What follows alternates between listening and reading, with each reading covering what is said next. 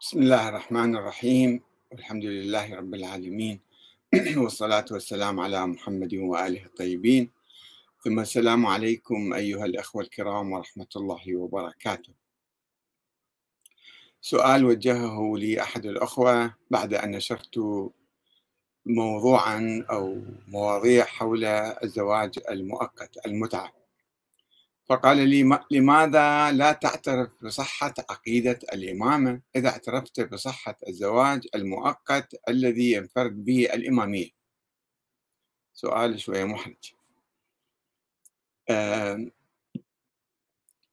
كتب يقول الأخ زهير كاظم.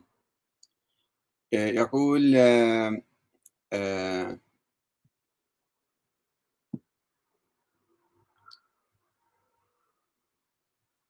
نعم.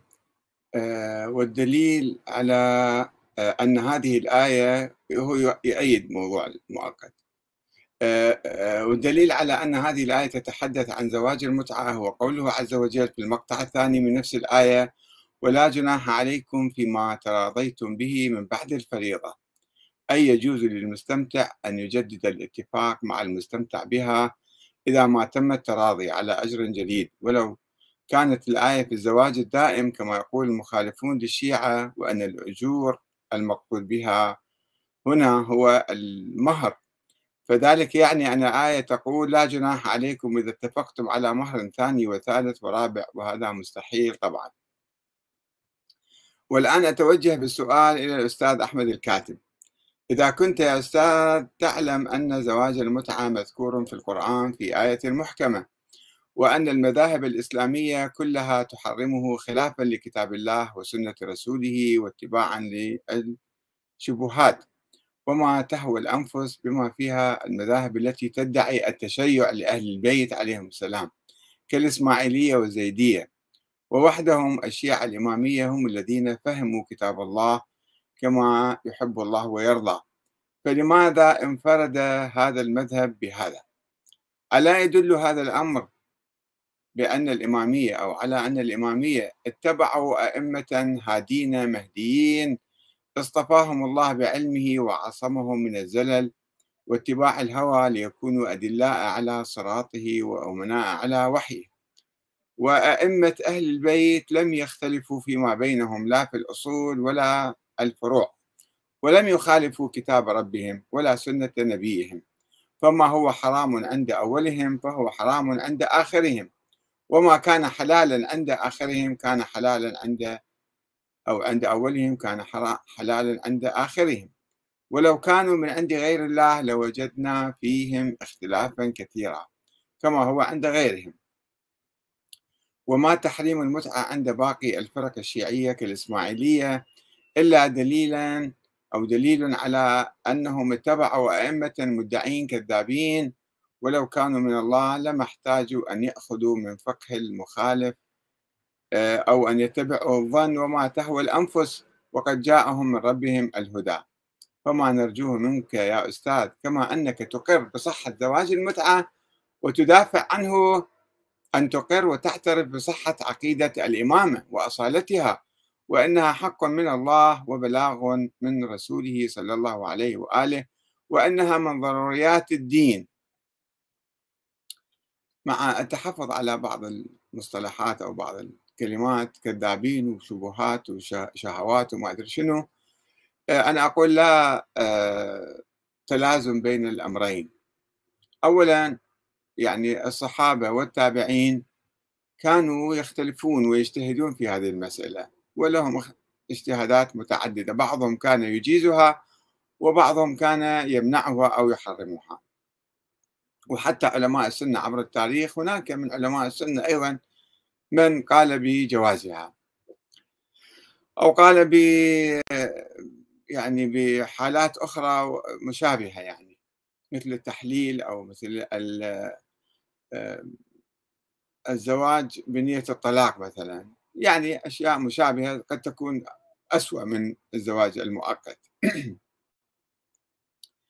آه، أنا أقول لا تلازم. يعني إذا إحنا قلنا آه، وهذا اجتهاد من الإمام الباكر أو الإمام الصادق أنه المسألة حلال بناء على فهمه وبناء على اجتهاده وقراءته للآية وعدم آه، إيمانه بالأحاديث المانعة من النبي. أن النبي قد منع عنها الإمام الصادق الذي يعرف عنه أنه كان يقول بزواج المؤقت لم يكن يعترف بالمنع من النبي. أن الآية محكمة وثابتة ولم تنسخ والنبي لا يستطيع أساسا أن ينسخ الآية.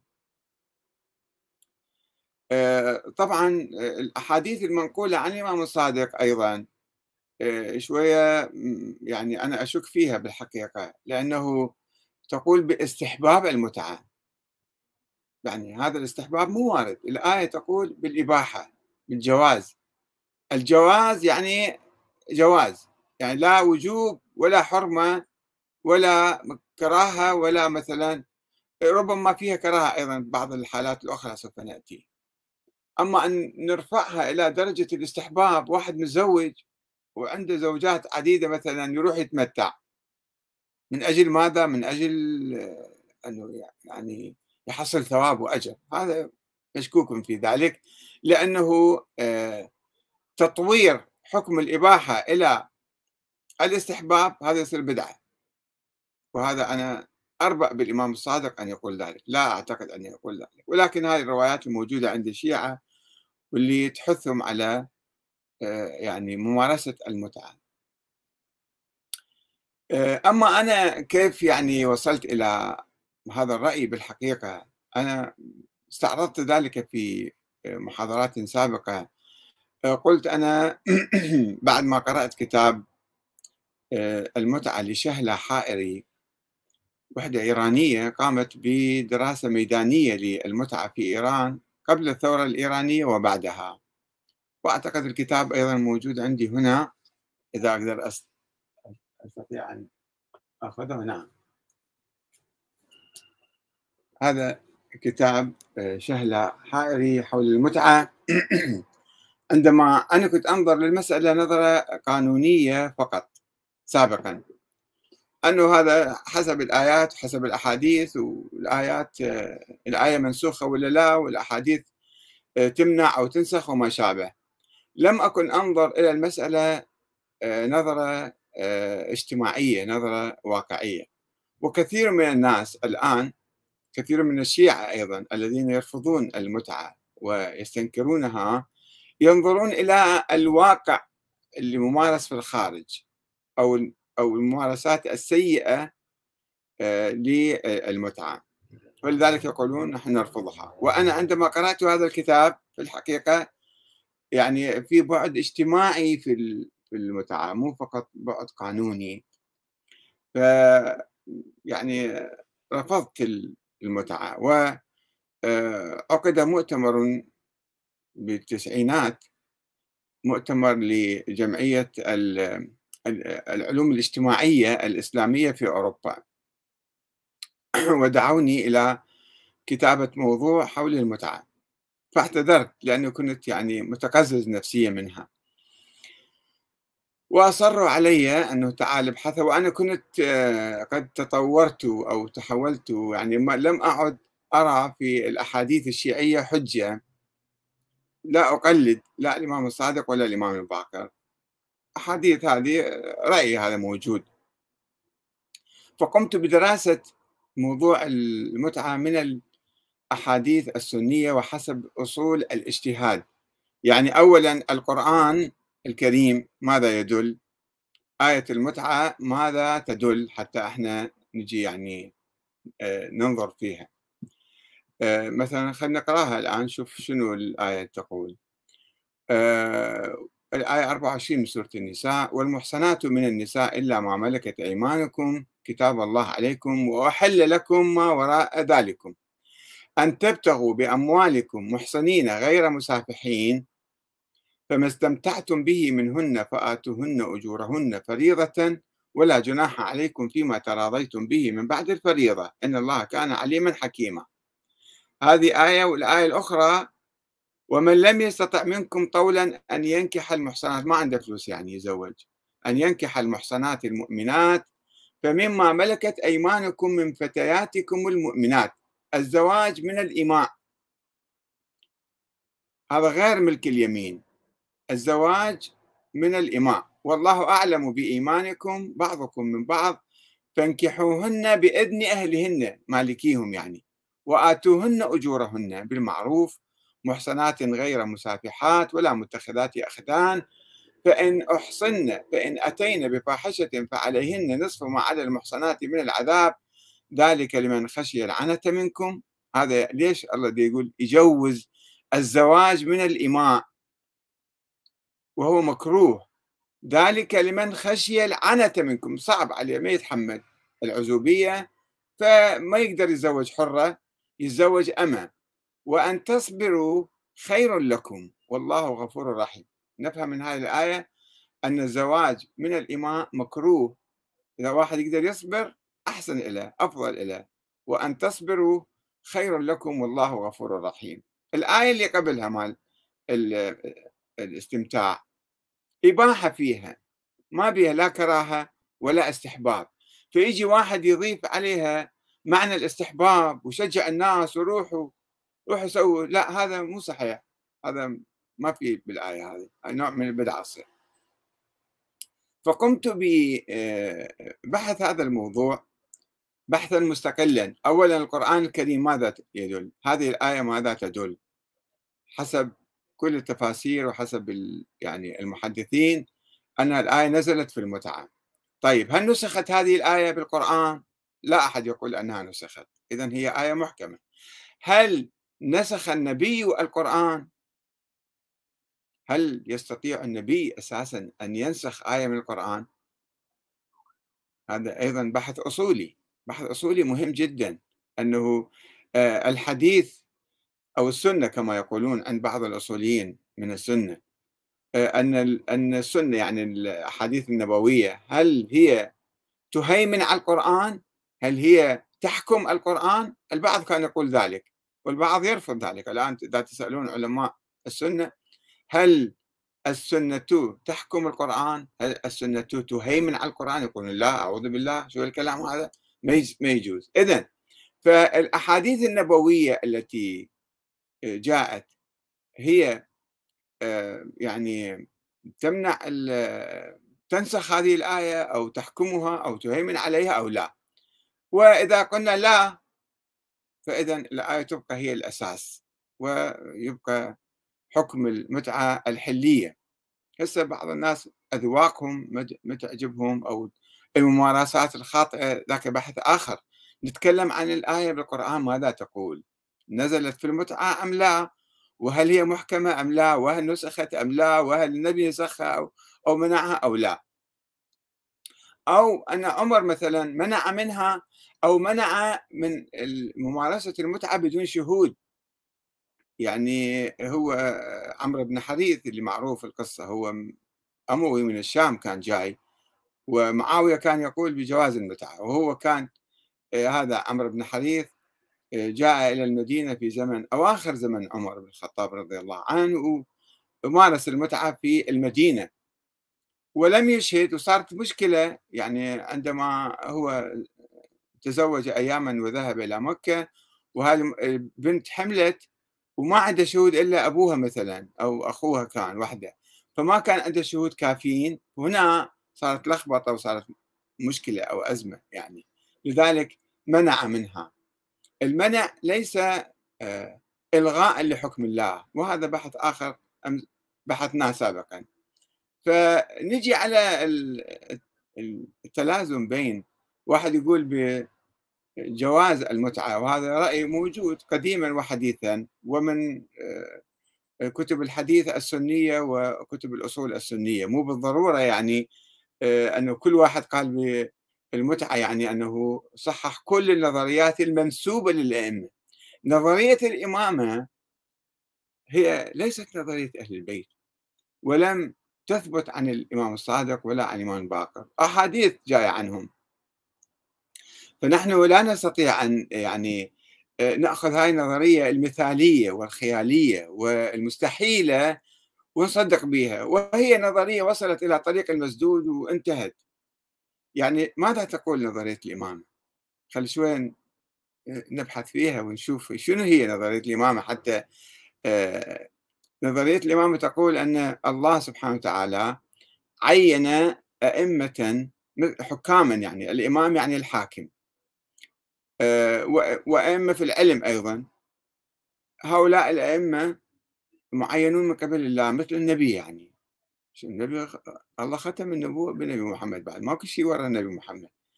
ماكو أي واحد وراه رواة أحاديث علماء أبرار نعم. مجتهدون نعم. مو أنه هم معينون من قبل الله. وكيف نعرفهم واحد بعد واحد؟ لا توجد عليهم أي نصوص ولا أي وصايا ولا أي أدلة. ندرس نظرية الإمام كما درستها يعني فقرة فقرة. مو بأحاديث عامة والله آه أني تارك فيكم الثقلين كتاب الله وعترتي. من هي العترة؟ العترة هي العشيرة. الله يترك العشيرة ويا القرآن. شو ما كنت أناسب بالموضوع. عشيرة النبي بني هاشم أيضا عشيرة النبي. ف أو الخلفاء 12 منو حديث موضوع مو صحيح هذا. شنو الخلفاء 12 محددين منو منين جاء حديث أموي. فما يمكن إحنا نبني على الأحاديث العامة والغامضة ونسوي لنا نظرية بعدين. الإمام باكر لا يوجد على الإمام السجاد لا يوجد على أي دليل إلا هم الإماميون هم يعترفون يقولون نعم لا توجد نصوص على الأئمة. وإنما آه، بالمعاجز. بالمعاجز كل إمام يسوي له مجموعة معاجز وقصص أسطورية يعني حتى يثبتون إمامته هذا مو صحيح يعني إحنا معاجز ما نعترف بها أصلا. النبي محمد ما جاب معاجز جاب القرآن فقط. وكان يطالبون من عنده جيب لنا معاجز جيب لنا مثل ما الأنبياء السابقين هو كان يقول لهم خلاص. ماكو معاجز. فهذه قصص أسطورية. فإذا هاي نظرية الإمامة هي قامت على أساطير. ما قامت لا على نصوص لا من النبي ولا آيات قرآنية ولا آه، أحاديث صحيحة. وهي نظرية شعبت وصارت مشاكل فيها كثيرة وواجهت تحديات ووصلت إلى طريق المسدود وانقرضت وراحت خلصت النظرية. تبين بطلانها عندما وصلت. بعدين سووها 12 في القرن الرابع ورا 100 سنة بعد وفاة الإمام الحسن العسكري سووها نظرية 12 شيخ المفيد سواها. والبوهيون والعباسيون في مواجهة الإسماعيلية اللي كانوا يدعون الإمام أيضا. فماكو تلازم. إذا قلنا افترضوا الإمام الباقر أو الإمام الصادق قال آه، بصحة جواز المتعة. طيب هذا رأي مثل ما هو رأي موجود عند السنة أيضا عند ابن عباس وعند غيره وغيره. فلا يعني أنه صار هذا إمام من الله ولا ابن عباس يصير إمام من الله. ما كنت تلازم بالواحد لو قال فد رأي أو اجتهاد معين يعني أنه هذا كل ما نسب إليه أيضا يصير صحيح. كما يقول الأخ آه، زهير كاظم يطالبنا أنه إحنا نعترف بصحة نظرية الإمامة طيب وين الإمامة الآن اعترفنا بصحة نظرية الإمامة وين الأئمة؟ الأئمة ما موجودين. فإذا شنو يعني نعترف بصحتهم؟ آه، المسائل الجاية عنهم مو كلها ثابتة عنهم متناقضة الروايات كلها متناقضة. كما يقول الشيخ الطوسي يعني مو أنا أقول. في في مقدمة كتاب المبسوط يقول هاي المشكلة عندنا كبيرة أن الأحاديث الجاية عن الأئمة كلها متناقضة. كل واحد يقول حلال واحد يقول حرام واحد يقول جائز واحد يقول ما يجوز. فما نقدر نعتمد على هذا التراث إلا بصعوبة حتى نقدر ناخذ بعض الأشياء اللي كمسألة يعني. ف إذا أخذنا بعض المسائل الاجتهادية وقلدناهم فيها مثلا ما لازم نقلد أحد لازم نأخذ القرآن نأخذ أحاديث النبي. فهاي نظرية هي نظرية مثالية خيالية آه، وراحت انتهت. انتهت في القرن الثالث الهجري انتهت. الإمام الحسن العسكري لم يتحدث عنها أحس بالوفاة ولكن لم يتحدث عن مصير الإمامة ومستقبل الإمامة ومن هو الإمام. وأنا عندي ولد لو ما عندي ما أتحدث عن الموضوع فما أكو أي تلازم بين أن واحد يقول آه، زواج المتعة صحيح أو جائز حسب القرآن الكريم والائمه أيضا يقولون ونجي نقول نظرية الإمامة عقيدة الإمامة. عقيدة مثالية خيالية وهمية. وقائمه على أساطير وواجهت عقبات. يقولون النبي قال أسماءهم سماهم واحد واحد. زين ليش صار بداء إذا ليش الإمام الصادق ما يعرف منه خليفته؟ يوصي إلى إسماعيل وبعدين إسماعيل يموت في حياته. ثم الشيعة يروحون إلى ابنه الأكبر عبد الله سموه أبو عبد الله الإمام الصادق. راحوا إلى إلى عبد الله عبد الله مات وما عنده أولاد. فوقعوا في حيرة وتشعبوا وانقسموا وقسم منهم راح إلى آه، موسى بن جعفر. موسى بن جعفر لم يدعي الإمامة ولما توفي عامة شيعته قالوا أنه هذا هو الإمام الأخير وهو غائب وسوف يخرج وهو المهدي المنتظر. وصار واقفية صار واقفية والاثنى عشرية أيضا واقفية حركة واقفية. إذا نظرنا إلى نظرية الإمامة هي تقول باستمرار الإمامة إلى يوم القيامة مثل الإسماعيلية الآن. عندهم أئمة مستمرين واحد بعد واحد. الاثنى عشرية حركة واقفية مثل مثل اللي يوقفوا على موسى بن جعفر. فإذا واحد درس شوية نظرية الإمامة آه، يكتشف أنه هاي مو نظرية أهل البيت. وخاصة في أحاديث عند الشيعة الإمامية. في الكافي تنفي نظرية الإمامة. وإذا درسناها من أولها لآخرها بنشوف ماكو أي دليل عليها. فلا تلازم إذن بين القول بجواز المتعة أو الزواج المؤقت وبين القول بنظرية الإمامة الإلهية لأهل البيت. وأهل البيت ما نعرفهم بالتحديد منهم. والسلام عليكم ورحمة الله وبركاته.